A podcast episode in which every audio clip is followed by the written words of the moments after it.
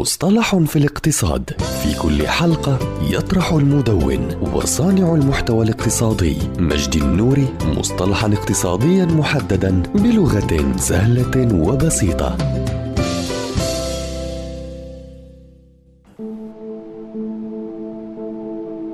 العمل الذاتي. في الاقتصاد يشير العمل الذاتي أو العمل بالظل إلى العمالة غير المأجورة ويشمل الأعمال المنزلية واليد العاملة الكامنة في تربية الأطفال والحفاظ على الترتيبات الاجتماعية التي اتخذت للحفاظ على جزء الأسرة في المجتمع والدفع الذاتي والخدمة الذاتية في محطة الوقود وهو يشمل العمل بدون أجر ولكنه ضروري لتكامل المجتمع أو لخدمة الاقتصاد وقد صاغ هذا المصطلح. إيفان إليتش في كتابه الذي صدر في عام 1981 في نفس العنوان. وقد كتب غريغ لامبرت المحرر السابق لمجلة هارفارد عن الاتجاه الجديد نحو عمل الظل غير مدفوع الأجر في عام 2011 وتابع بحثه في كتاب بعنوان Shadow Work The Unicane وفي كتابه الآخر يونسين جوبس وكتابه الثالث That Failure Day والذي صدر في عام 2015 حيث وضح الكاتب في كتابه العديد من المهام غير المدفوعة